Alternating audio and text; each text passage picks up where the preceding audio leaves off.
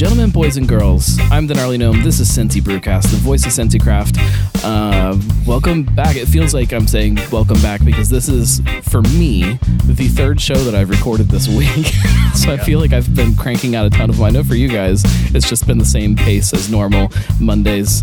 And uh, I guess I can still say welcome back, even if it's been a week since we've uh, we've chatted. But um, it's been, I think we said almost a year to the day since we've sat and uh, and recorded. Yep. And I think I told you this that it's really strange because when I think about it in my head, it feels like I was here at Streetside just like a week ago doing another show, sitting right here in the same spot. Exactly. And then when I take a step back. And I think about it, I'm like, oh my God, no, it feels like it's been like 10 years because of all of the shit that has happened in the last six months. And uh, it seems like we've had a whole bunch crammed into that, uh, that time. Um, Garrett, welcome back. Thanks, We- You're not going to get them there. Like, Dude, I know. It's because you brought down sour beer. um, Steve, welcome. Um, have you been on the show technically? I've not. Oh, that's fun. Get real close to your microphone too for me to make Yeah. my life easier. Um, w- welcome to the show. Thank you, thank you. Um, we're gonna roll through a whole bunch of stuff here, f- but before we do anything, we need to drink something, and I, Yep. we've all got beers in front of us. Yep. Um, although you're drinking something else that we will not talk I about. know. I did it on purpose. No, I did it on purpose. Tell tell the people what I'm drinking. You're drinking a freaking seltzer, although Oh, it's yeah. one of those what a kitty kitty paw Kitty is out there. Um, I have um, From the beer fridge. I have had those, and they are pretty good because they're loaded with actual Yeah. fruit, and um, we will not go. M- Maybe we will. No, we're definitely we won't go going too to. hard into I to think- seltzer this time. I think we did that last time too. I think you do it on every show. I think so, and I always swear I'm not going to do it anymore, and then I do it. Steven, what did you do? Why did you bring those beers down here? Because they he wanted to I got sample. one of Oh. Trying well. to be a good steward. Oh, I didn't even kill him. I injured him. There, now he's dead. I guess I could get the salt gun. That would be entertaining. That'd be entertaining. Um, I've got a couple different things sitting in front of me. I don't know what you want to talk about first because um, uh, the first thing that I saw when I walked in was "Here Comes the Sun," which I'm absolutely in love with. Okay. Um, so that's what I'm drinking here. Um, I've also got some Warhead and Cloudmaker. Cloudmaker. You tell me, or we can dive into something else. You, you. Uh, I mean, we can. I mean, people people know what's up. They they know Do that they? they knew that we do kettle sours. I think. I mean, uh, people, the people that, that, that frequent here or are familiar with Street Side, I think, are kind of aware of uh, the things that you guys do. But I don't, I don't know that that's everybody anymore. I think that there is still a huge segment of people that go to their kind of their local spot, their close spot. And that's all that they're doing now. They, especially now with all of this stuff going on, and um, so I, I don't know. So uh, we'll start it this way if you can tell people what street side is in a uh, a short couple sentences, what would you tell them? Uh, have you seen those shirts that's like and and and it's like a thing and a thing and a thing and I haven't, but I've, I'm Okay. following you. Well, it's it's not like it's not a difficult concept, uh, but I think it'd probably be what hazy IPAs, fruited sours. Fruited sours. Heavily, heavily fruited sours. And then we're still figuring out the other two. But We're- it's we're- it's gonna be pastry stouts and what Trying to get into the barrels. and uh, as say barrel aged beers and barrel aged beers and shit. I don't know. Maybe someday loggers. It'd be great.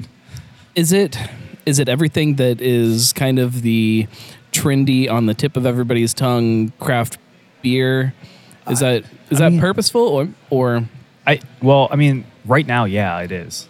We, I We'd, mean, we'd love to say that we set the bar and what we do dictates the trends, but no, I mean, we definitely play catch up a little bit. And it's, we all got into this as passion, but at the end of the day, it's a business. right? And if customers want one thing, we've got to adhere to some of those. yeah. I mean, that's why, like, if you look at what we've can, I mean, because we've canned so much this year. Uh, I mean, basically everyone's seeing hazy IPAs or New England's because that's what sells, and kettle sours because that's what sells, and then stouts every once in a while because that's what's been selling. I mean, we've obviously done some other stuff. I mean, we have upstairs right now. We've got a blonde, we've got a Kolsch, we've got a uh, coffee blonde, we've got uh, India Red Ale. But the the reasons that we do that is, is because we can't always, we can't just exclusively make New England's because then You the people who don't. Well, I mean, we could. No, we could. But the the people that come here for Right. uh, other things that don't come here because they're craft beer people would It's a have nothing to drink. different business model also and like being the neighborhood hub that we've kind of turned into or kind of melded into um, you do need something for everybody Right. Well, th- and that's kind of what I've always liked about coming here to the tap room is I can walk in and I can drink whatever the latest hazy New England whatever it is th- Right. that's on tap, and I and I can enjoy you know one of them or so. I don't want to drink them all day though. That's No. just not my thing. But then I can, you know, right next to that on the taps is a Kolsch, and I can sit there and I can I can put a few of those away after I try the the fun thing that's Right. that's new, and that's that's for me. And I, I feel like that might be part of the, uh, the the secret to this place though too is that you can have that person that just wants to come here and just wants to drink a whole bunch of whatever that that new thing is and if they've got people with them that maybe aren't into that there's always something else up there on tap I mean, I feel like when we when we talk about our customers, for the most part, we say like two people will come here and they'll be here for whatever the newest New England that Right. we just put on, the newest kettle sour, or whatever.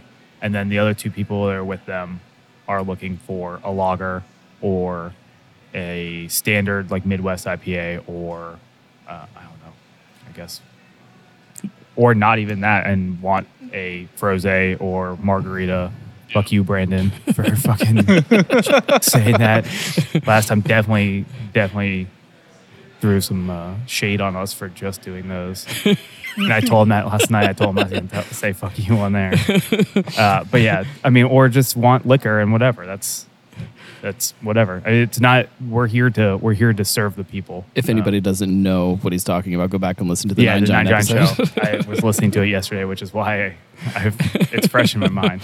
I- Is it really split 50-50 like that? That you you think half the people are coming in and coming for something that is kind of that that new crazy thing, or and then half kind of looking for something else, or Steve does it better. does it lean heavier now for the because I, I can't get a I feel like the people that are the loudest are the ones that are scrambling for the pastry stouts and the New Englands and stuff like that and so it's hard to get a real good read on what people are actually drinking anymore. it's really hard but like you said the people that are drinking that seek out all that craziness are definitely the loudest and they seem like there's way more of them mm-hmm. than there are i mean our the core of our business is the people that walk down here that don't care about you know that barrel aged barley wine that don't care about the hype it's just neighborhood Yeah, they you know? probably live like 15 minutes away, and like they're just here for a couple beers. Right. And they come, but they might come every other day, or they might come in three or four times a week on their way home from work, and they live out in whatever Mount Washington, Anderson, and they're just stopping here because it's easy to get to. It's easy to pop off 50 and stop in for a beer and then get home.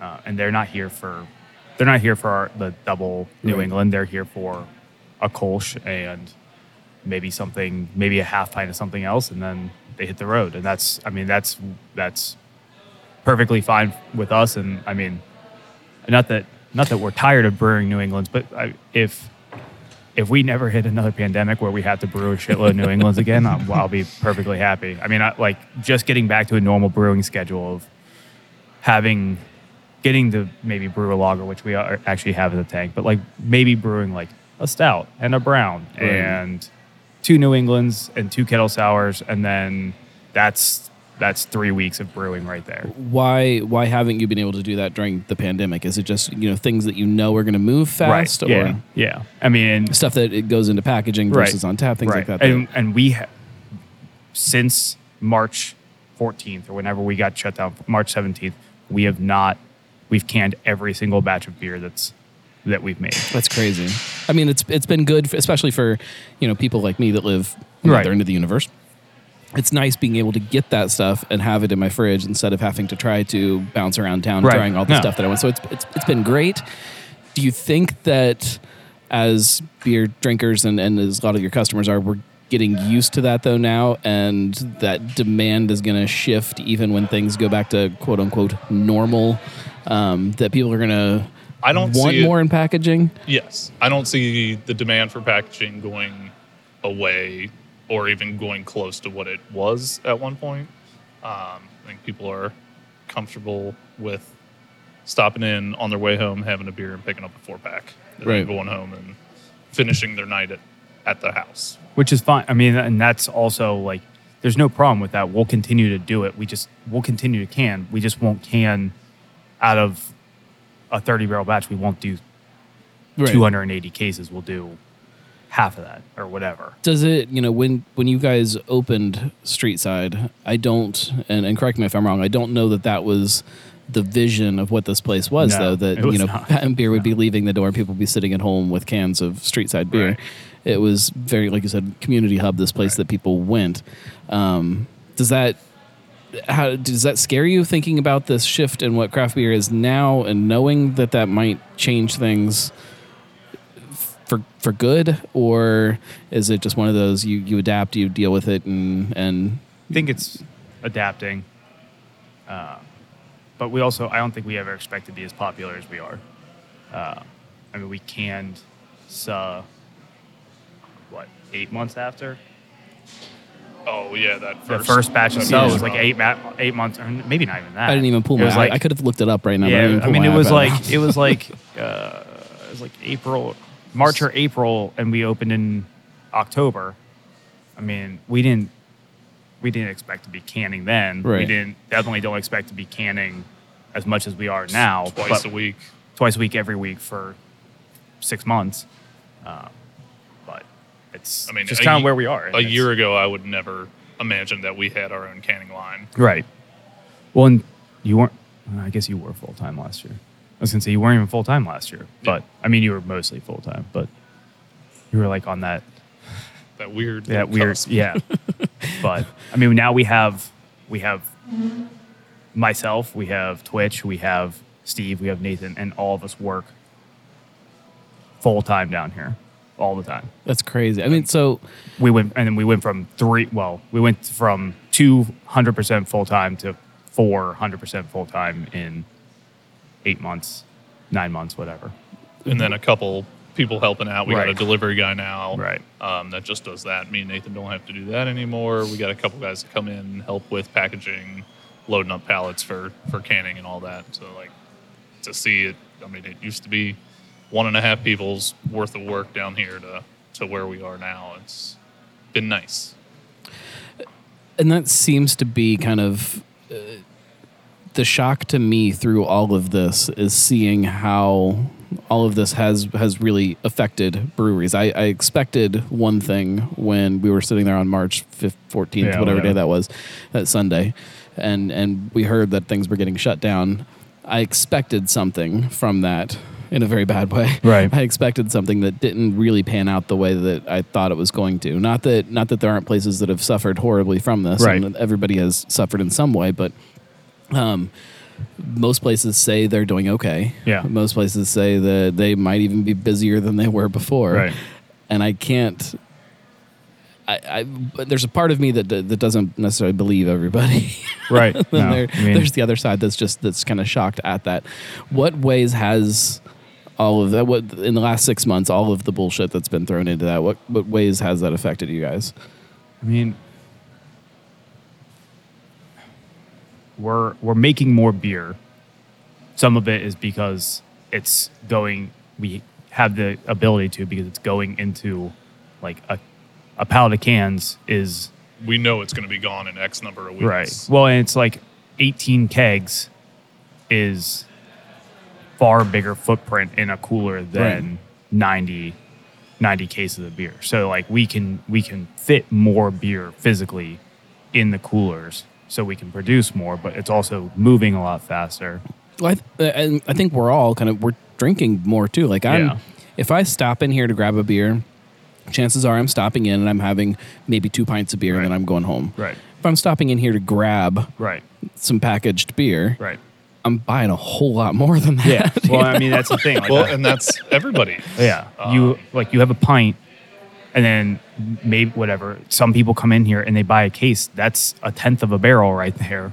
Whereas you could never drink Right. we wouldn't You- let you, you- drink you that could, much I here. mean, yeah, you could, but yeah, we wouldn't let you drink that much here in one sitting. That's a lot. Right. Well, I guess unless you were sitting here for an entire day. I don't It's, know. it's still a lot. it's still a lot. No, for sure. um what w- looking towards kind of the future of what this means for craft beer or even if you just want to go kind of hyper local and say craft beer in Cincinnati what what makes you what makes you nervous what makes you excited about the changes that this is bringing to it um, where do you see the where do you where, how do you see the effects of all of this stuff um, to you guys or to, to a bigger why don't you go picture first and say what you what you say, and then I'll say what I have to say, and then we'll see if we agree. I don't. I, I, You're doing a bad job at sitting close to the microphone. I don't know what to say. I don't. Um, where I don't. I see people just hanging out at home a lot more, not necessarily going to the bars. I see them buying, stopping on their way home, getting that pint, getting. and you, you think that's a lasting thing after Yes. I think, yeah. I mean, I think the next six months are going to be. There's going to be a a purge. I think there's going to be a lot of places. I mean, not even just in Cincinnati. I think Right. Ohio in general. I think any state that you don't have consistently warm weather, we're going to see a lot of places close. I think a lot of restaurants, a lot of bars, a lot of breweries, a lot of anything that people go to.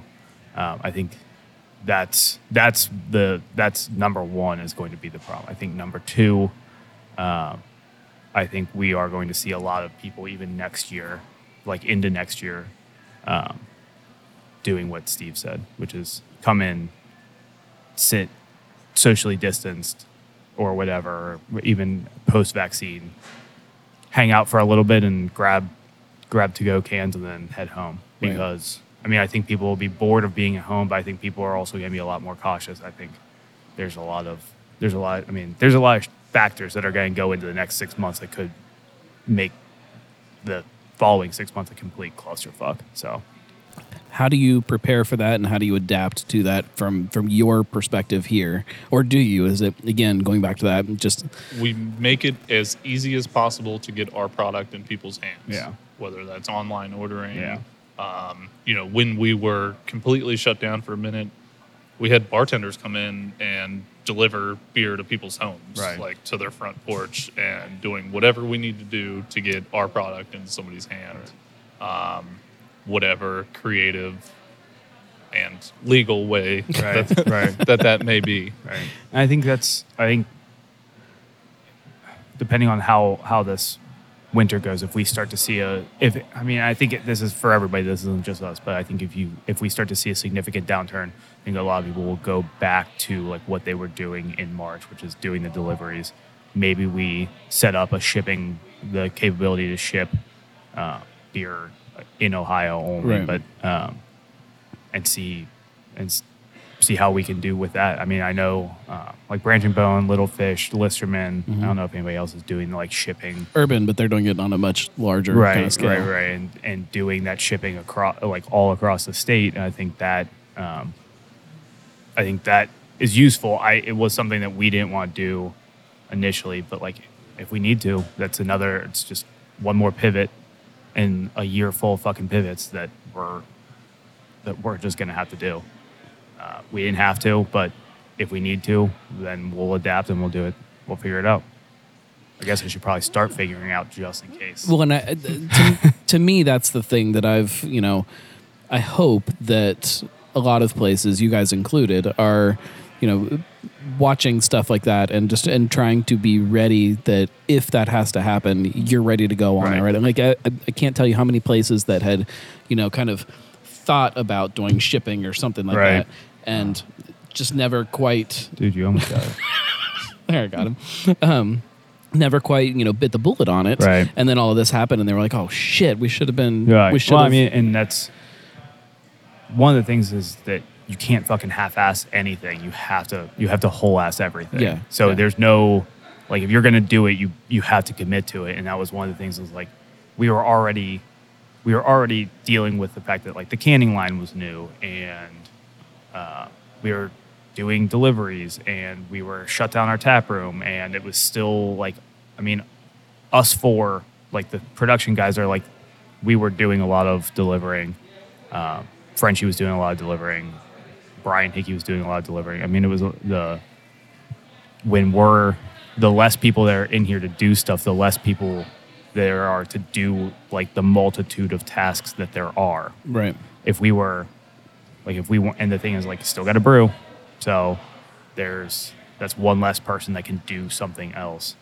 Uh, I don't know. I mean, we just didn't have the the staff to like properly handle it. I just didn't want to like I didn't want to piss anybody off because we we didn't get a shipment of beer out to them for a week and a half. Right.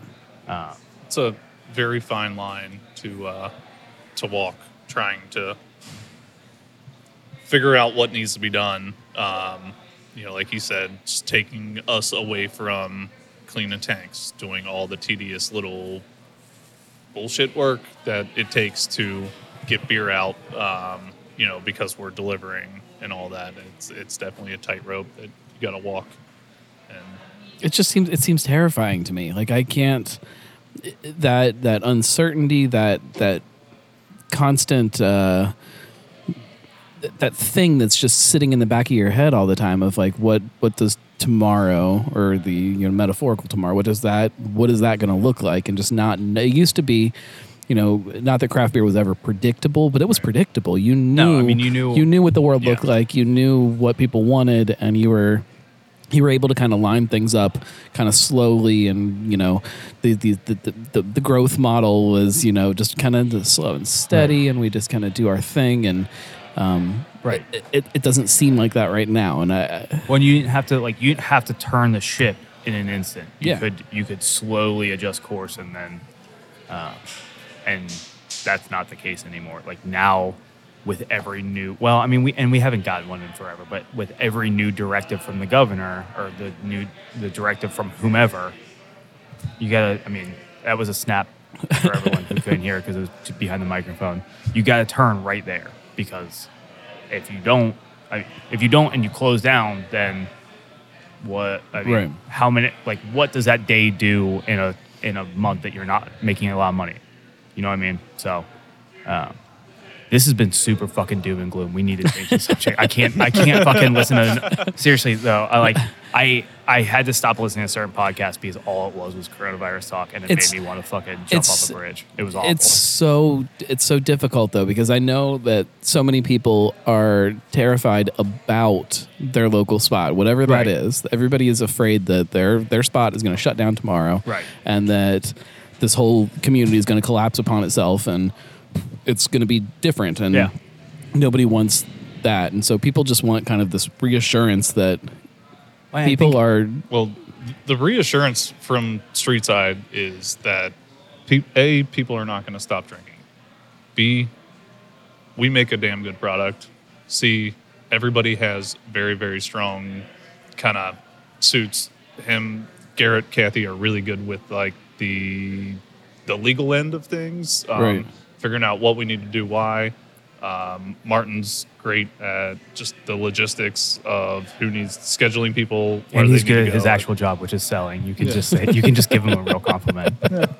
he doesn't. Li- I'm sure he doesn't listen to this because all he does is sit at. Well, I guess he doesn't sit at Rhinehaus anymore, but nobody spends sits- all his spare nobody time. sits anywhere he anymore. spends, he spends all his t- spare time at Rhinehaus, and I know that they don't play podcasts on the We're speakers. we're hardworking people, and we're going to figure out how to get beer.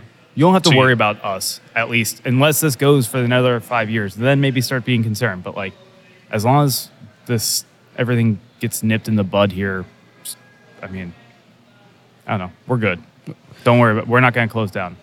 All right, so happy thoughts. Okay. Uh, what gets you excited right now about what you guys are doing and um, what the future holds for Street Side? What are you excited about? What are we excited about? Canning and barrels. I mean, that's yeah. I mean, well, I don't like canning, but like, I don't like the actual physical act of canning, but I do like.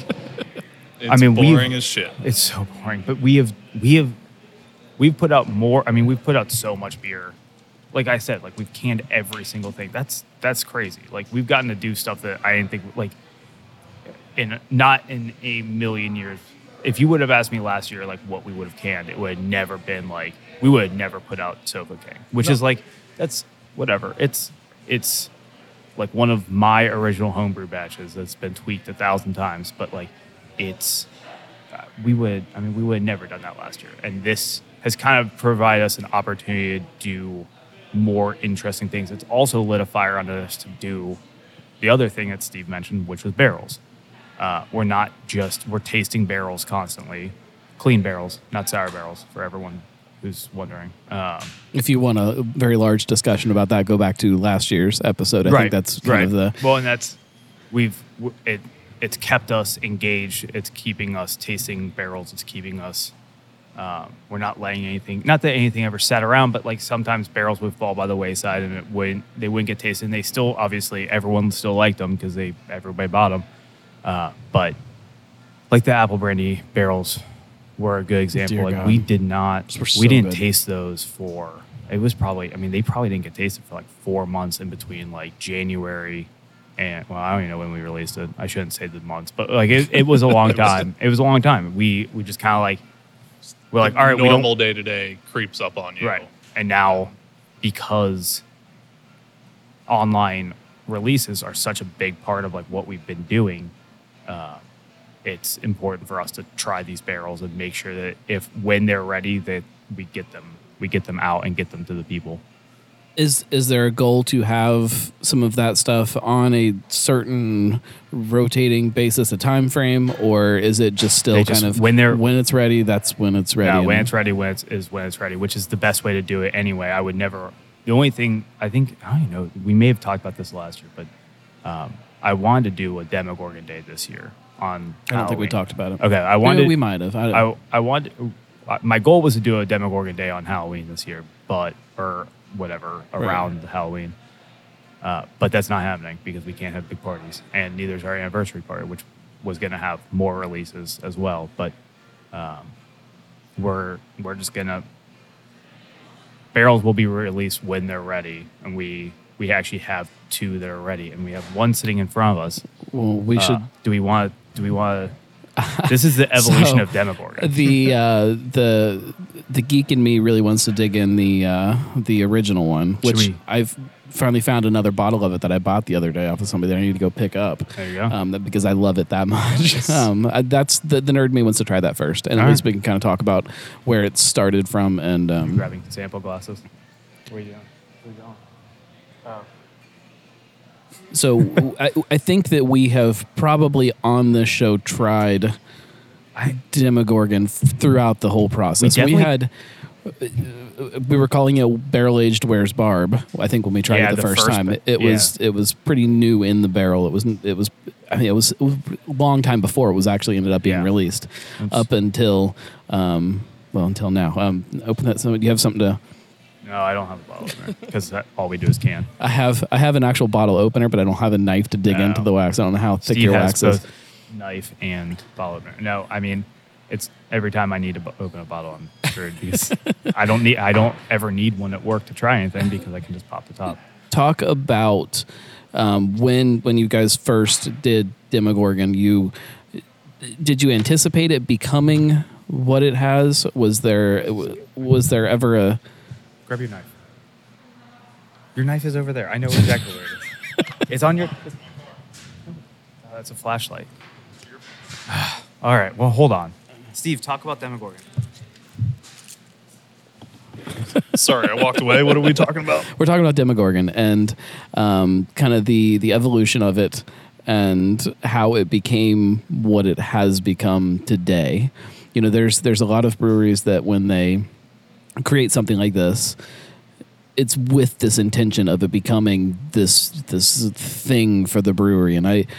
I don't get the impression that Demogorgon was that when it was first made. It was just kind of, oh, here's here's another thing that you know we we we do. So, the initial Demogorgon was super early on in my days. Um, I think the week that we put that in bottles, my only job down here was dipping those damn bottles into that wax um, for about two and a half days. And yeah, no, we had no idea, and it's quite literally turned into a monster. Uh, no pun intended. Um, it it has. Gosh. I how many barrels did we start with on that batch? Was that a, a three barrel batch?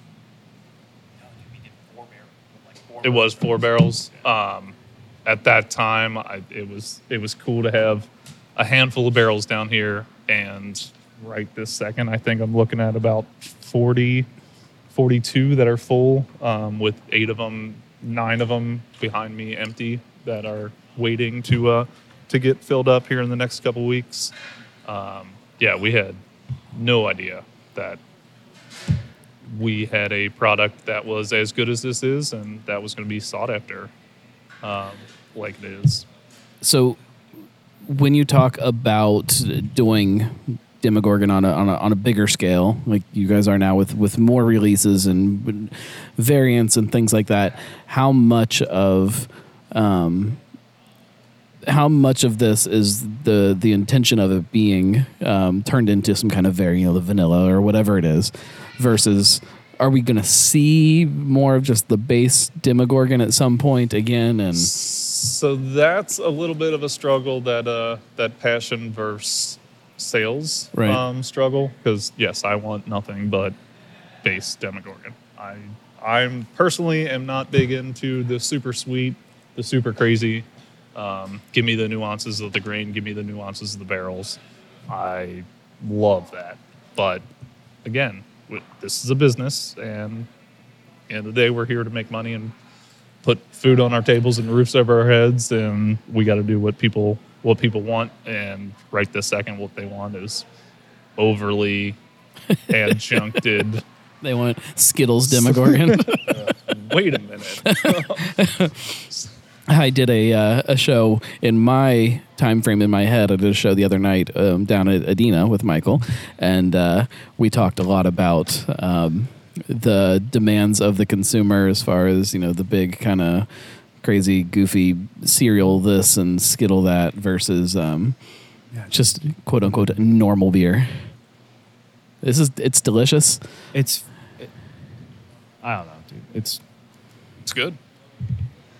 it it vastly improved from this batch to this batch to now this batch. It- well, I mean, it's and that's kind of the fun it of it though too. I guess, that's because that's the fun we've of gotten it. better at brewing. Um, it's there's a lot of chocolate. It's Yeah. um, smooth, roasty. It's Yeah. it's exactly what I want this beer to be. Especially after you know how how many years are we talking now? Uh, I mean, we bottled this for batch. We bottled this for batch one, or for batch one for anniversary one. Like that's So it's three years. I mean, it's three years almost to the day of us opening, um, and then we, uh, I mean, we pro- we brewed then I believe December, I think of, uh, or Oc- it was- November. no, it was, so I don't remember. it was- The bottle was released in 17. That's all I remember about it.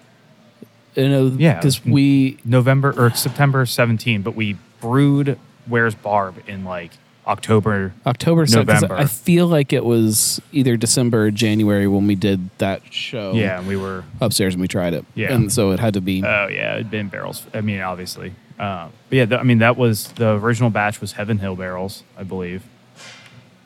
Yeah, how much does the the barrel play into something like that? As far as it just depends on the barrel. Uh, like new riff, we've noticed that new riffs are super like super fresh. And, well, and they're and they're really like cherry forward. Uh, they're like really like dark red fruit, like it's dark fruit forward. Um, plums, cherry, whatever. Fig, fig, uh, and then uh, we had in the Demogorgon that we can't try because it's not ready. Uh, the 1792 barrel was like super chocolatey. Um, it's all like it's new riff, and then a 1792 barrel that's super chocolatey.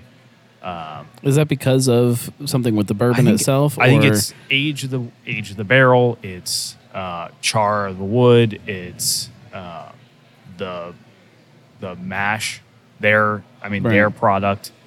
Uh, I think those all play big parts, and I think when you, especially when you have something that's so different between the new riff and like the 1792, it's that's where you really tell the difference. So do you start seeking out a certain type of barrel because you like what that does to D- Demogorgon? Yeah, I mean, and that's one of just the- toss in random stuff from here and there That that, was- you can get a hold of to play around with. that was kind of like one of the one of the things that thank you for bringing it up that was a good segue because that's part of what i want to talk about is like with Demogorgon, like we've gone from just like bourbon barrels, and Steve says he doesn't like this stuff or he doesn't like the super sweet stuff. But I think one of the cool things that we've seen with the evolution of Demogorgon is like we've just gotten weirder and weirder with it, which kind of fits how we operate anyway. I mean, this is cinnamon whiskey barrels with horchata spices, Ooh. uh, and then that would this is just bourbon with Right. coconut and vanilla, and then this is just straight. And I think we'll release a straight Demogorgon again at some point, but we'll. Uh, I would. I mean, we've got some. Um, the hell are those barrels back there? Blanton's barrels. That might be a good one that we just do straight Demogorgon with. Uh, but like apple brandy Demogorgon that we released whenever ago, we've got four more apple brandy barrels back there. I don't really have any desire to adjunct that at all. Right. I think that would be really good, just straight up release again.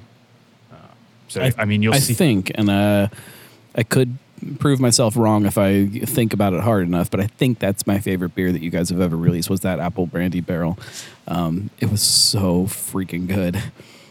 The last one, the last one I drank, we were um, we were down in Asheville for a weekend, and I brought a bunch of beer down with me, and we did a show down there. And that was one of the beers we drank on the show for some reason. We're in Asheville, you know. Yeah. Like, let's drink a bunch of local beer. Um, and uh, it was one of the stars for me of a weekend in Asheville Right. was this beer that I brought from Cincinnati. Nice. that was, a, I mean, that was a great beer. That was uh, the barrels were dope. I mean, we got the barrels from Copper and Kings.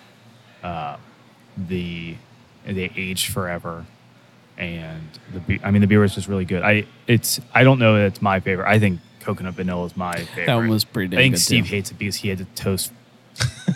How many pounds? it was say? about a nine-hour process in a kitchen. He toasted. I don't even remember how much coconut it was, but it was. A, I think it was more than my body weight. It I was a- it was 200, no, it was so much. 200 but it was pounds. you. He left here at like left here at like nine o'clock and didn't get back until like I feel like four, At least. and then we it, like it was a long day, and then we had to add all that coconut to, and he also lost a piece of his nose to it because the when the so we're pulling all the the bags of coconut out, and uh where we use fishing wire Uh-huh. to hang the bags, and uh, a bag snapped and hit him right in the nose. 40 pound test was not strong enough for that coconut. We have No. we have since upped it to 80 pound double line now because of that.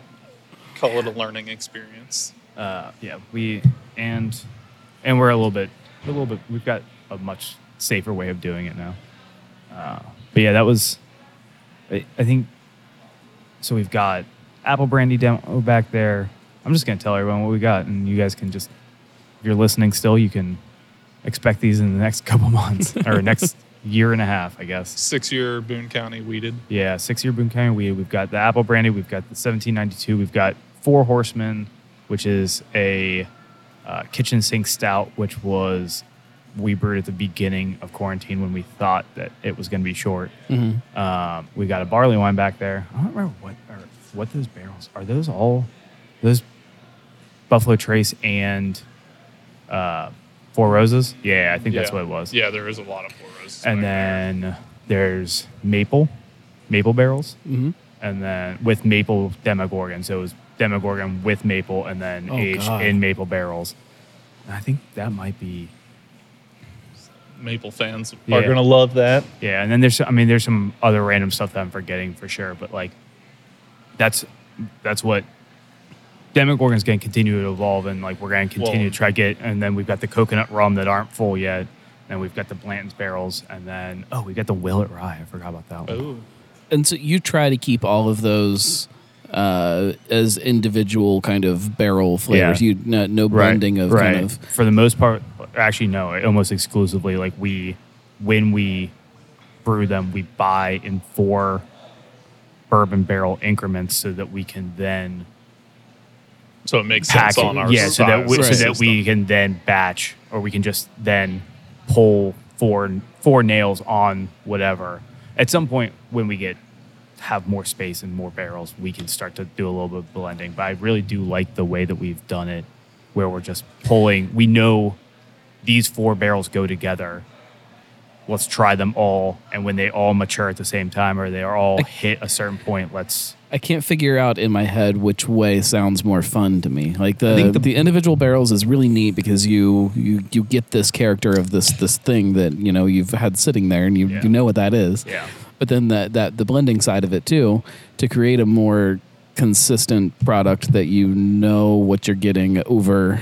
Um, you know, like you talk about doing a Demogorgon day or something, Right. and you have maybe you always have a base Demogorgon. You know exactly what it tastes like because it's a blend of a Right. couple different things. You can kind of, um, you know, tweak it one way or another if you need to. I think Uh, it's- I can't figure that. out. I think it's I- it it. I mean, like blending. We did blending with sour barrels. It's fun. It's just it's. I think it's harder to do when you don't have when you don't have. If we had fifty barrels of either New Riff or Boone County or whatever, Right. whoever we're using, uh, those just happen to be two local ones that we tend to use. If we had 50 of those Right. of the same base, of the same whatever barrel character, or even mixed barrel character, but all bourbon, um, and then blending from there, that would be fun and interesting. But it's really not like I would rather just do these and have a variety of get 50 cases at the as the end result um, and do four barrels right. and then just be able to mix it up as much as possible that means because that means we get to do a lot more releases And we get to experiment with right it keeps it interesting What's as going opposed in. to always doing demog- just brewing a shitload of demogorgon and then just racking into barrels and just But when you talk about you've got you have you know four barrels of a of a rye. You've got four barrels of you know kind of a, a more wheated type of like Right. like the Blantons or and Blantons isn't really wheated. It's uh you know whatever you have, you, have you know sure. four barrels of these different types of bourbons and they're all pretty similar, but there is a difference Right. there. Does the decision to not let people kind of experience that base is that like like there's there's part of me that that is almost a little upset about that. Like I want to try that without uh without you know adjuncting it or whatever. You know, I Well, I think like one, we haven't gotten into some of those. I'm not really more, upset about Well, it, and we haven't we haven't really gotten into some of the more bit, interesting. it's like cinnamon whiskey barrels. I don't think any. Well, did we do cinnamon whiskey by itself? We did do cinnamon whiskey. Yes. itself. yes. I think that was an interesting barrel. I think I don't think people are, one are as excited about two, but like I think once we get into these like the six year wheated, the Blantons, the Willet Rye, uh, all that kind of stuff, I think that'll be that. Those are your best opportunities to just taste ba- base and barrel, Right. Because, I, well, I mean, we're not supposed to put the brand name on the label, Right. uh, but I think that's your best opportunity to taste it because I'm much more willing to let the barrel shine through on something like a Blanton's than I am on just your run of the mill. I went down to Louisville and grabbed four Right. Heaven Hill barrels or whatever, uh, because those don't have any special. Those don't have any uniqueness to them. They're just barrels. Well, the other thing to keep in mind with this part of the conversation is with the equipment that we have, there is oh my God, certain sizes that you have to do. Um, we can't take out of the 53 gallons inside that 1792 barrel, we can't take five gallons of that, can up that five gallons, Right. keep Right. the other 48 gallons Right. for. And that's what everybody, adjunct- everybody yeah, always talks about, and everyone's Like- like, "Oh, why don't you why don't you do smaller runs?" We don't have the we don't have the can't. capability. Our bright tanks are 15 barrel bright tanks. We have to get it to a certain volume Just inside the bright tank carve in order to to, cool yeah, it in down, order- yeah, in to order physically be able yeah. to can it. there there are processes that people don't understand when they're when they're saying, "Hey, why don't you just do Right. a 25 case run of something. Well, that's just not how it works. And I get that that's what you want us to do, but it's also just like until, unless we want to buy the equipment to do it, which I mean, not saying that we won't, but it's also like not on the high list of stuff to do because we just bought two 30 barrel tanks that took a, I mean, those are, those cost money. And whereas, What? yeah, those cost money. And there's other stuff that I'd rather buy than like a, a one barrel bright to can off of.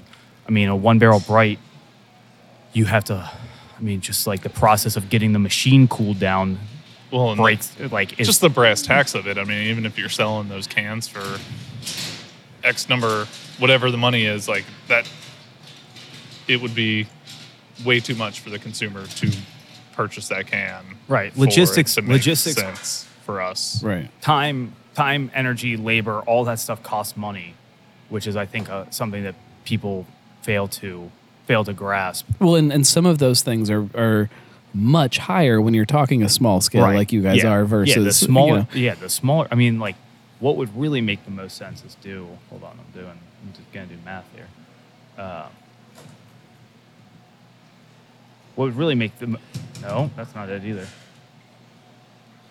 Is get like a two barrel bright and just do single barrel runs. That would be the, that would make like the most sense for us if we were going to do something like that. But also like hmm. I don't right I, I don't know. Next year when you come back and talk to us, we might have that two barrel bright, but like right now Well, and We'll have a couple of them. not to not to go back to the doom and gloom, but in the next year there might be a lot of used equipment sitting around that's easy to buy. uh, two barrel, two barrel. It's a that's a weird number, bright. But I mean, there's something. I mean, the before I got a two barrel bright, I'd rather get two lager tank, two stack lager tanks, and stick them in the corner, which Right. we looked at briefly, um, just to have lager going at all time, just because it's something that we're I think a little bit more passionate about, and uh, you can turn a lot, even though you can't turn a lager super fast, you can still turn a lager faster than you can a bur- but- barrel yeah, yeah. project. Yeah. Well, and, and just and you can also kind of predict when that's going to be Right, versus exactly. the barrels. Like you might think, oh yeah, this will sit for X amount of months in a barrel, and then it'll be around that time we think it'll be ready, Right. and it's not. And it, that you know the the ear gods kind of determine when things Right. are done versus a lager. Yes, it takes a little bit of time, but you can put it on a schedule and figure it out. Um, this beer is still incredible too. This um uh the toasted coconut vanilla. The the coconut is still like popping really really good for me. The vanilla has kind of uh, Yeah. the, the vanilla's um, kind of taken a little bit of a backseat for me, and the the coconut is just this round, smooth. That is a damn good beer. Thank you. Absolutely a damn good beer. Good work, Um, Steven. I also love um, the uh, the evolution of the Demogorgon artwork, which we probably have talked about before Right. around here. But if you look at that original bottle with that artwork, very Dungeons and Dragons kind of, um, which is also great. But um, then you get this this new look, which is very much who you guys are now too. Right. And seeing that evolution on one beer, I think is always fun. I'm, I'm a can collector. I, I, I have beer cans all over my house at this point. And my favorite part about them is when you can take one beer from a brewery and line up the cans and see how that personality has evolved Yeah, with the sure. brewery. Yeah. And you can see that with the different Demogorgons that you've done. Well, I think it's one of the, I mean, just one of the cool things about our cans in general is that you can just see the evolution from like day one SA to to old SA to new Right. SA to I mean, and it's kind of the same way. I mean, once we rebranded, um, it's everything changed. Um, Well, but you, I was going to say earlier, we were talking about the positives of this whole COVID bullshit that we're all going through right now. Is like, there's a lot of artists that are were struggling or were wanting to put their work out there, and like, it's a cool little avenue for them to be able to do that. although now. not like we we used to. not just us, Okay, well, all the breweries out general. I'm just saying. I'm just saying. It's just Andy and AJ and Brady. Well, three, I bet. Whatever. One, of- two, or one company. But yeah, I mean, uh, it's all. It's given us the opportunity to let AJ, Brady, and Andy all do their thing with How much how much leeway do you give them when you're creating something versus how much you say, here's what we're kind of thinking and what can you do with this? Uh, it just depends. Uh, if it's something that I'm like super fucking passionate about, Well, zero. Like what? like we have a Galaxy IPA, Galaxy New England coming. Uh, uh, we're brewing on Monday. That I was like, he sent me something. And I was like, this is not the direction that I want. This is you did okay. You didn't do great. Um, and then we tweaked it and we tweaked it and we tweaked it and we tweaked it. Did you Or word it that way? You did okay, but you didn't do great. I don't know what I said. I'm I probably, I think I I'm probably said, I probably, I think I probably said, I was like, this is just like not what I was looking for. And he understood. I mean, like part of the thing is like, they take part of like working with me. Period is taking criticism, but It's one of the hardest things as a as a creator. I completely. It's one of the hardest things that Yeah. you is knowing. well, I mean, like how- knowing that you have to fulfill something for Yeah. someone else. I fucking check Untappd every goddamn morning, and you still uh, check Untappd every morning. Oh man, you got to break that habit. now I I was good for a while, and then I I I think canning more has Yeah. screwed me up because I want to see. Yeah. I like to see. I have a theory that if you put it in package, that the ratings go up, yeah. and I like to try to prove my theory. And I, I think See- for the most part, it's true. It's not always true though. I could see. Let's go down a little bit of rabbit hole here, but um, I could see there being a lot more value though in using Untappd when you have stuff out in Yeah. different No, places, sure. just to see if there's a problem somewhere. Yeah. If you start getting a bunch of crappy ratings somewhere, and you can kind of figure I'm out trying to think that this happened. place is. That happened. I feel like somebody, somebody may have gotten a, a real. Oh, it was. It, but this was on Facebook. Uh, somebody had a can of I, I or let them drink cake from Oh. last, la- obviously last year. Yeah, this was, was like, like a month or two ago. 14 months And I- old. I was just like, okay, we need to go figure out where that is because that's not. We need to get that back because that's really, really, really old. And the person was like super complimentary of it, which thank you whoever whoever drank it Yeah. and said nice things about. It. But it was like it was almost. I mean, it was literally like nine months old. I was like, all right, we Oh, gotta. no, older than that. No, dude, it was fucking last year. Last we released it last September. Uh, maybe not. I thought it was way old. But yeah, I was just like, we gotta get that shit back because that's disgusting. So I mean, it, there is some kind of value in this. That was this whole Facebook though. It wasn't on thing. tap. There's no there's no value. There's zero value to Untappd. I don't I don't like I don't if as a consumer, sure, I'm sure it's valuable. I I I used it to see what I'd previously drank. Yeah. Drank. Not drank. But does it actually does it stop you from trying something again if you if you walked and and, and No, maybe but you it can will I if- will tweak stuff. We've tweaked. It will stop customers. see yeah. that I I can I, I Untappd is I've Untappd heard is that way from more plenty of important. people, and I recognize that maybe it's a real thing, but I cannot for the life of me believe There are places that that somebody buy will based walk on in Untappd. and look at. I know there are, Yeah. I, and they will walk in, or you know, as a consumer, you walk in and you look at the tap list, and you're like, oh my god, that beer sounds should great, and then bartend. you look, and you're like, oh nope, I Yeah. tried that before. No, Never dude. mind. Because what they'll do is they'll stand. People do that. can't- and when I'm bartending, Yeah. it's hard to keep a smile on my face when they do that. They stand Like, five feet away and then oh, they I get on already their rated phone. that five Yeah. out of five. Yeah. No, I don't want that one. Yeah. Like, No, they'll you just said it was my the comment best says it's the best beer I've ever had in my life. This is incredible. Well, they I need the ticks. Uh, but no, they'll stand five feet away and you can watch. I don't even need to see what they're doing because I've seen so many people type stuff in on Untappd. Like I know where the bar is. I haven't even used it. Uh, but yeah, no, it's. I mean, and especially beer buyer, not all beer buyers, but some beer buyers purchase based on Untappd rating. So no, it is important. Uh, no, it is. It's definitely important. and It is important for. It's important for me to check it, regardless of what Steven says or not. It's Uh, important for somebody to check it. I mean, but the, that's the thing is like it's it, but it also like we have, for the most part, people like our beer. So um, we recently got one uh, where she said it was the most disgusting thing she'd ever drank. But you know what? Like but I, it be what it be. but you know, so what? Too like I, No, I- for sure. Like normally, if I get, she gave us a 0.25, and I was like, you know what, fuck off. Like, I don't care but because like, it was just like, it's the beer is the beer is has 1500 ratings and it's a 393 and she gave it a 0.25 like obviously it's a fine beer it It is tastes Right. like it was, vinegar. it was Ghostface like just for Oh. reference and like Ghostface is my favorite beer no, it's one of uh, us. might be. No. Uh, Ghostface is like my favorite beer. So like, regardless of what that woman said, like I was not. uh, We're not changing Ghostface because it's. I love it. Uh, but it's just like it's. Sometimes they're funny. I do question sometimes where where people are getting their taste buds from. But you know, like I, there are beers that I, if I, if I really, We're if, fucking an hour if, if I wanted to, if I wanted to, like, uh, really put my opinion on Untappd about a beer. There's plenty of beers that I've had that I, I, I think are terrible that other people love, and I, I could sit there and I could I could you know spout and make something funny about it, and like it could be a thing, but No, the who the gives a right shit? no Like, the that's- right the right thing to do when you're rating a beer and like this is one somebody somebody broke this down. I feel like it was a Cleveland brewer broke this down. It's like here's the deal, guys. Like when you rate, you you're you have some responsibility to rate it as like if you don't like it, don't rate it and just like make a note of it in your mind that you don't like it, or just, put a because, comment.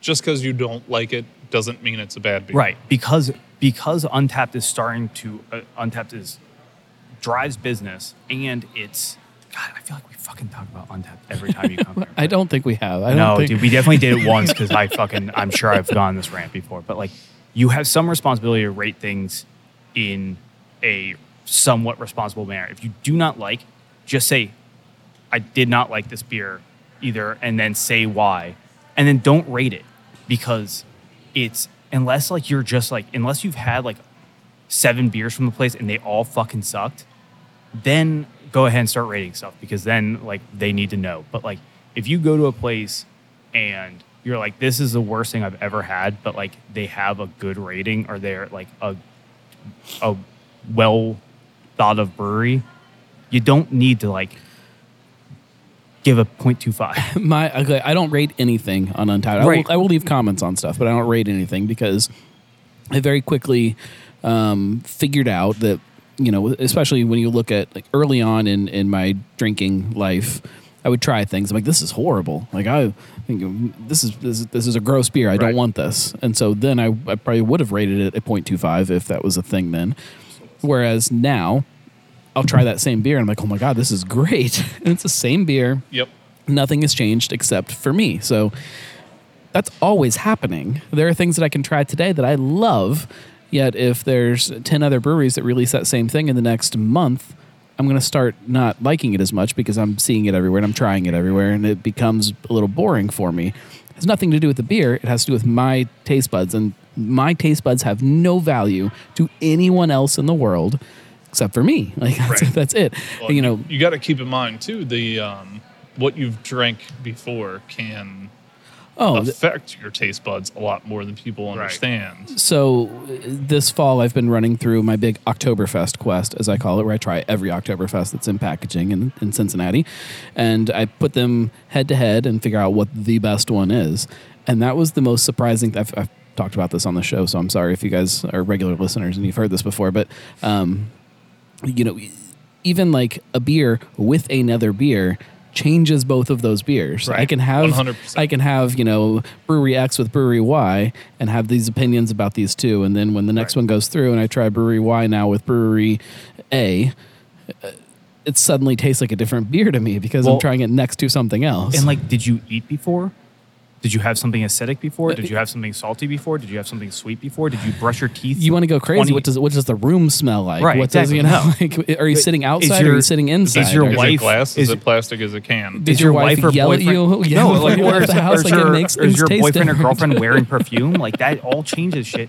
And like, this is fucking so inside bullshit baseball. But like, it's just like no one thinks about that when they're giving But- And, and and that's- that's and that's fine. But like, it also is like that's why that's why one Untappd doesn't matter. But that's also like on the other side of things, Untappd does matter because like someone could have had a bad day and like this beer fucking sucks. Like I'm gonna Right. take my shit out on this person because and their beer is just fine. Right. Or the beer is good. Or the even the beer is bad, but like you don't need to blast every single fucking thing on the on the face of the earth because you had a bad day. Do you think consumers are getting smarter about knowing? I'm not answering that question. you can just stop right now. I don't think either of us I don't think either of us should But, answer that question. You know, we, we talk about the education of beer drinkers. Do you think uh, beer drinkers are getting better about? I think the education of beer drinkers. Sorry, I'm gonna just jump on in.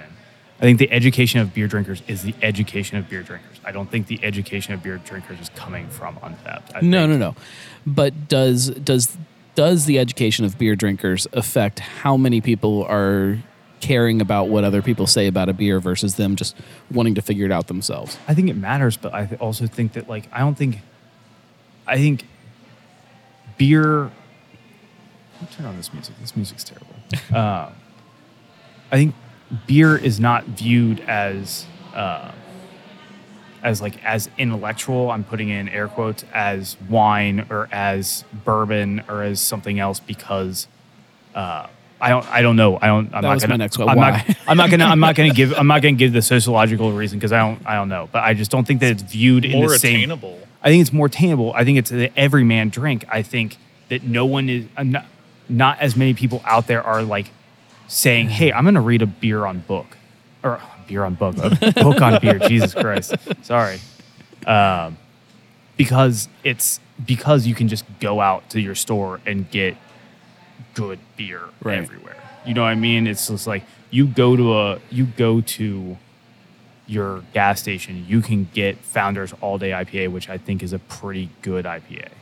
I think th- the attainability of pretty good to decent beer is what makes it more difficult for us to be like, hey, you need to educate yourself. Like wine, like I know nothing about wine, I admit it, but I'm also like, people out there are willing to read on wine, whereas Right. they might not be to sit down and read Mitch Steele's IPA book, which But- also But books. That's suck. that's a whole different. That, you know, there are you No, know, I agree. tasting beer by No. Randy Mosher is it's Right. easy to read. It's got Right. little pictures and Right, graphs, no, and it's for it's easy. So like there there are easy ways to read about beer if if you want to read about beer. Maybe I'll put some links in the show notes for uh, Amazon affiliate things that you can go and uh, buy books that are That's a good easy to read that give me a percentage, but that would require me to think about Yeah. putting stuff in show notes. Um, but uh, it doesn't have to be it doesn't have to be difficult to to to to read about something like that. But i i wonder if like i mean the average beer drinker how many different beers have they had in their beer drinking life? Versus the average wine drinker how many different wines have they had in their drinking life? And i feel and i could be wrong i don't have any stats i have no numbers but i feel like beer drinkers have had more beers Yeah, than would- wine drinkers I would beer say that's- drinkers you're- should- You're, I was gonna say you. normal beer drinkers should be better. more knowledgeable about beer than than the average wine drinker is about wine. In theory, and without any kind of evidence to back it up, I would think that we are more knowledgeable about the things we're drinking as beer I drinkers. don't know, and a, I think a little of- bit Average. I, some of it you have to like. There's this phenomenon with Cincinnati that it's amazing how hyper local we are. Um, it's hard for regional breweries to get into the Cincinnati market because the Cincinnati consumer just sees, oh, it was made in Cincinnati. I love Cincinnati. I'm all about that. I want that, and it's good just based on those parameters. Unless you open a tap room and then don't actually ever make any beer in it. I'm looking at you, Brewdog and Platform. I don't think they listen to the show. Okay. I was guessing. Even if they did, it'd be all right. But, but They're yeah, both rolling in their. Jesus, sorry, plastic table. Um, yeah, they don't they don't care what you say. They're They bajillions of will. dollars. No, I just think I mean some of the education is on is on the breweries in and of themselves. Some of it's on the beer drinkers, and I also just think that like I like I said, I don't think it's as I don't think it's as on the the front of everyone's mind Right. to. Uh, all right, Kathy's gonna jump in for me because I gotta go. What do I'm you? getting, I'm, getting, we're, I'm getting actively yelled at, but we got we we're, got we're, we're, done- we're, we're at the end anyways. But so well, we got to talk about horchata because we I know. the well, beer. all right, so talk about right. this really quick. Talk about horchata Demogorgon. And then, yeah, Steven can talk, talk about, and then you guys can talk about anniversary party. and then I'm gonna go. mine? That's I hope you're not sick. Which is which? uh, the front ones. horchata. Oh. Oh, where's the um original Demogorgon? We we drank it all. No, no, there's Oh, are we? This is bad podcast. It's all right. It's not, I mean, it's not live. It's recorded. We can. If it's edited. Um, that that one that original bottle he took from my fridge. He's. Oh, that was in your fridge this entire time? We drank your beer. You did. and this I stole from Garrett, and he found it. So I'm happy. Well, I'm happy. Well, Kathy, welcome back to the show. Thanks. It's been a really long time since you've been on the show. Um, probably that first one. I bet. Um, so whenever that was, we couldn't figure it out earlier. So, um, I think it was like, well, uh, what, what Was it our opening? it was. It was after. It was pretty quick after the opening. But it's not important. The people that are listening don't actually care right now because Yeah, they true. they can look. um, talk about talk about horchata a little bit. We um, so you guys did the uh, the cinnamon whiskey last year, right? Is this the same? Same barrels. Um, we were looking for adjuncts for this, and while we were tasting it, um, I believe that might have been the day that we tasted like 24 barrels all in a row. It was a very rough work day. Um, that cinnamon just came through so well, and it reminded me of a the Firkin that we did. We did a Firkin Fest with. I think you were actually part of that two years ago. This year, we teamed up with local chefs um, in the community, and Jose Salazar wanted to do a horchata version. So we very quickly came up with that uh, recipe, and I love that flavor profile, everything. Um, it worked really well. And then we tasted those cinnamon whiskey barrels that day, and was, oh man, gotta pair that up with this horchata spice mix that we got. Um, and it just that that vanilla, that kind of it's probably bad for podcast, but that that that rice milk flavor um, just kind of blends the spice and the the heat of the barrel all together. Well, so I've had a I've had a lot of like horchata inspired imperial stouts before. Like I feel like it's one of the uh, the go to kind of things for people to do to an imperial stout. And um, when you first drink this, it's very familiar in that it, it it's got the all that horchata right off the bat, but then that finish where that cinnamon comes in is so different than any other one that I've ever had before. I've never had one with like the that that cinnamon base like that. It's always some kind of you know chili peppers you know, that are that are the real strong dominant thing. That is fun. That's a fun beer. Well, I th- I think that's what we were talking about earlier with that characters of the barrel. That you Right. can you can still adjunct it, but still get some of the character of the barrel, and that that cinnamon whiskey barrel that finish on it goes really well with all that vanilla cinnamon rice. Yeah, no, from the- that's- from the horchata. That's awesome. It doesn't beat the uh, the apple brandy barrels for me. Um, I don't think We got a couple coming Ask me, and I might be wrong, but um, that is that is definitely right up there as far as um, my favorite Demogorgons that I've tried. That's that's awesome. Yeah. So you guys are doing that as an anniversary release. yes, Um, do we have dates on that? TBD. Yeah. Right. This uh, very very soon. Um, Maybe uh, no, it probably won't be in the show notes. I think this show will be up on this coming Monday, so it probably won't be there yet. yeah. No. But as Won't soon be as Monday. as soon as Um, we we have dates, I will I'll fire them out somehow. obviously it's already in cans. Um, we are waiting on some final adjustments with labeling, um, and then more so just trying to make the safest, best possible way to get a ton of beer in everybody's hands. And full circle back to what we were talking about in the beginning, we got to make sure we we cannot do a Demogorgon day. We cannot have 400 people inside this Right. building. We have to make it safe for everybody, um, ourselves included. And as soon as we nail all those details down, we'll Right. let everybody know.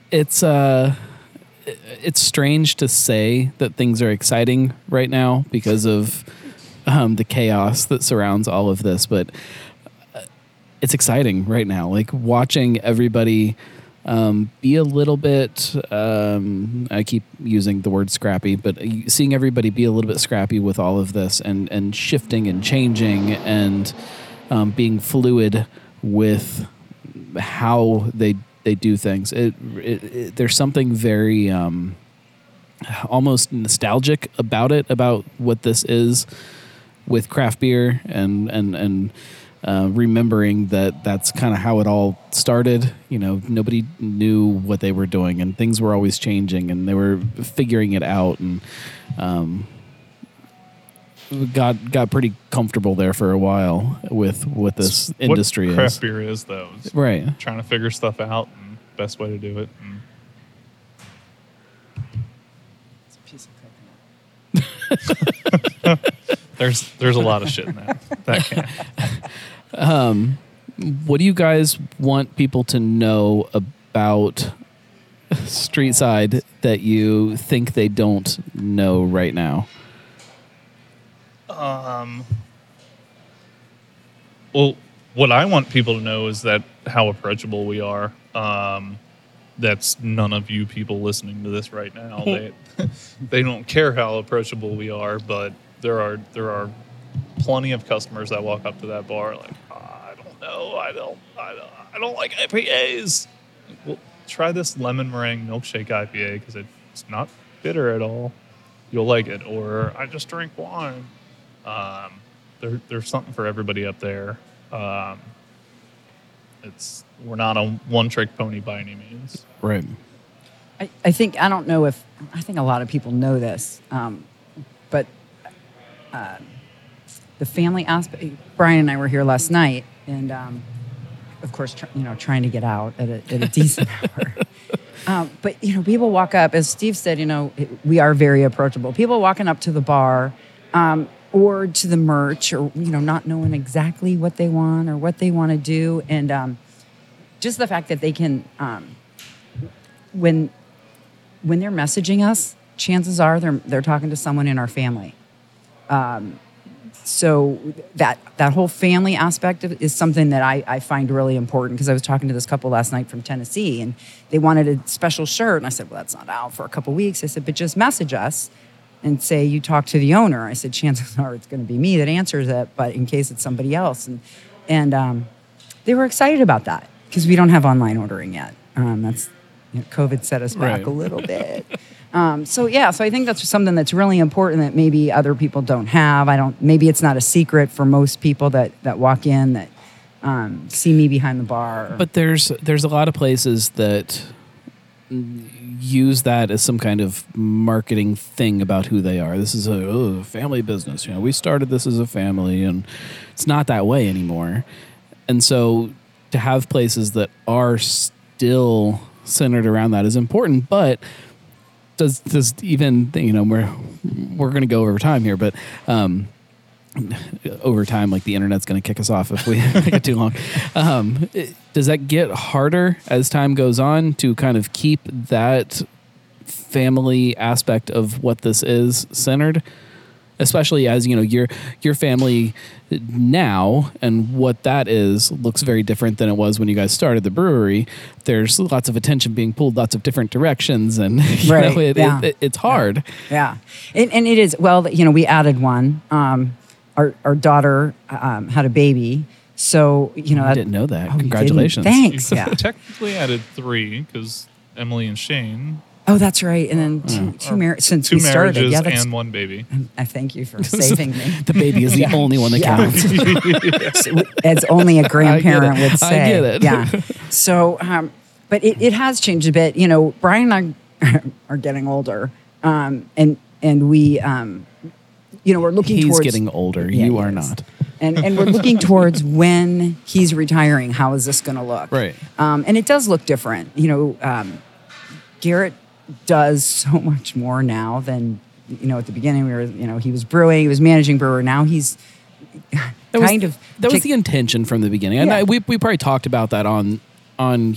I definitely talked to you guys about Yeah. that about how that was kind of the goal of this. This was you know that it was supposed to grow over time. yeah. Uh, but it being a family business is important to what it is as far as like a even as a community hub like that's what people want they don't want to walk into an applebee's They want to walk into a place where, They're oh yeah, very comfortable. I have met the owner. I Yeah. know the owner. Yeah. Like that's what people want. That's what you know. We Yeah. we, we want to feel that connection to it. And And not to be all cheersy about it, but where people know your name. Sure. You know, that's we can Zach Morris pause right now and go up into that tap room, and between me and her, we know eighty percent of the people Yeah. are Right. there. yeah.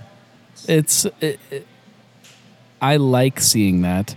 I have um, there's a part of me that always fears that day with a brewery that that starts to shift, and it does, and it has to if you depending on what you want this to grow into. But um, I, there is a sweet spot with um, a brewery that it is um, it's exciting because you see that growth happening, uh, but it is still you you walk in and everybody knows you, and um, you guys are definitely still in that sweet spot, and I love seeing it. I love it so much, and uh, you guys are definitely doing things in, in what I think is the right way, and the beer is proof of that. The taproom experience is proof of that.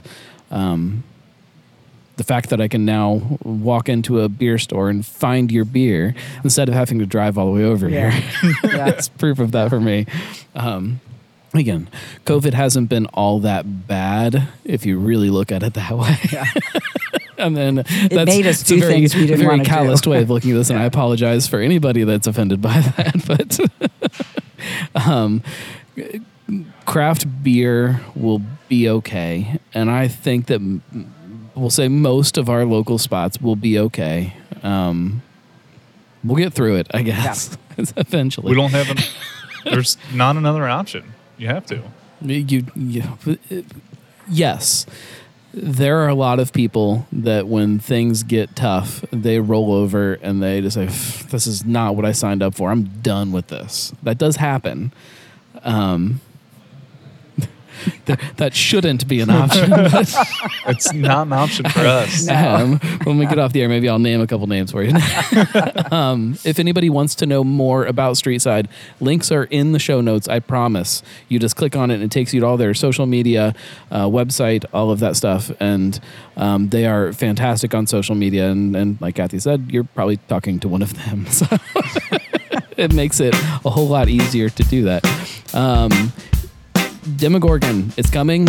Uh, I'll let you know when. Say it that way. And we will be back next week. I believe next week we are probably talking to Higher Gravity. And then the week after that, it's Adina. And I don't know beyond that. Cincy Brewcast, the voice of Cincy Craft.